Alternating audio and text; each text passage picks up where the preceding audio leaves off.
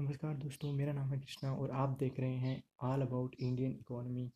इसमें हम आज आज आपको बताने वाले हैं कि इंडियन इकोनॉमी किस तरह की है। मेनली दो तरह की इकोनॉमी होती है, एक तो कैपिटलिस्ट, एक सोशलिस्ट। कैपिटलिस्ट इकोनॉमी जैसे अमेरिका में देखी जा सकती है।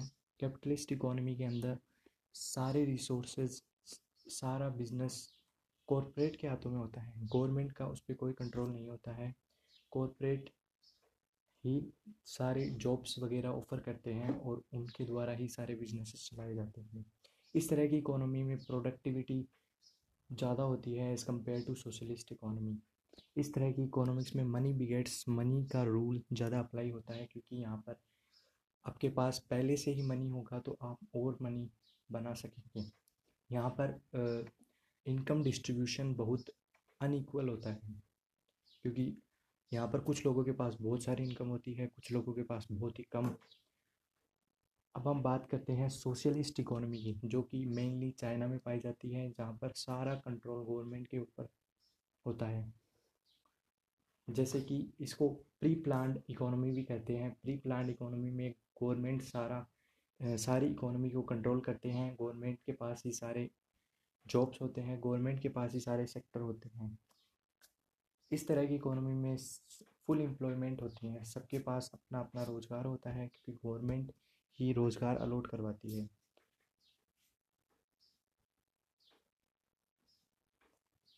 अब हम बात करेंगे इंडियन इकोनॉमी के बारे में। इंडियन इकोनॉमी मिक्स्ड इकोनॉमी है, जिसके अंदर कैपिटलिस्ट और सोशलिस्ट दोनों इकोनॉमी के बेनिफिट्स और डीमेरिट्स आ जाते हैं।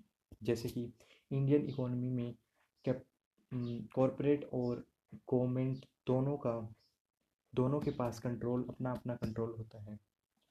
गवर्नमेंट किसी असहाय लोगों को हेल्प भी कर सकती है, जैसे कि पेंशन सब्सिडी वगैरह देके, तथा जो लोग अपने टैलेंट से प्रोडक्टिविटी से काम करना चाहते हैं वो भी कर सकते हैं। इस तरह से इस इकोनॉमी में फुल फ्रीडम होती है और लेबर और मशीन दोनों से काम करवाया जा सकता है। लेकिन कैपिटलिस्ट इकोनॉमी में मशीन से ही काम करवाया जाता है ज़्यादातर, सोशलिस्ट इकोनॉमी में लेबर से ही।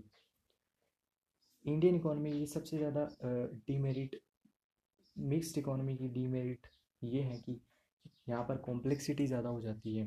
गवर्नमेंट और कॉर्पोरेट सेक्टर में सामंजस्य बनाए रखना बहुत मुश्किल हो जाता है कई बार, और यहाँ पर कॉम्प्लेक्सिटी बढ़ जाती है। और सबसे बड़ा दुष्प्रभाव ये है कि यहाँ पर करप्शन ज़्यादा होता है।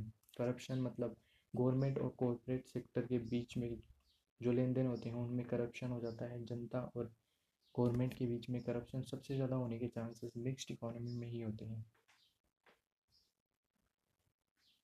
इस तरह से आपने देखा कि इंडियन इकोनॉमी किस तरह की है। अगली वीडियो में हम किसी और टॉपिक के बारे में बात करेंगे। धन्यवाद।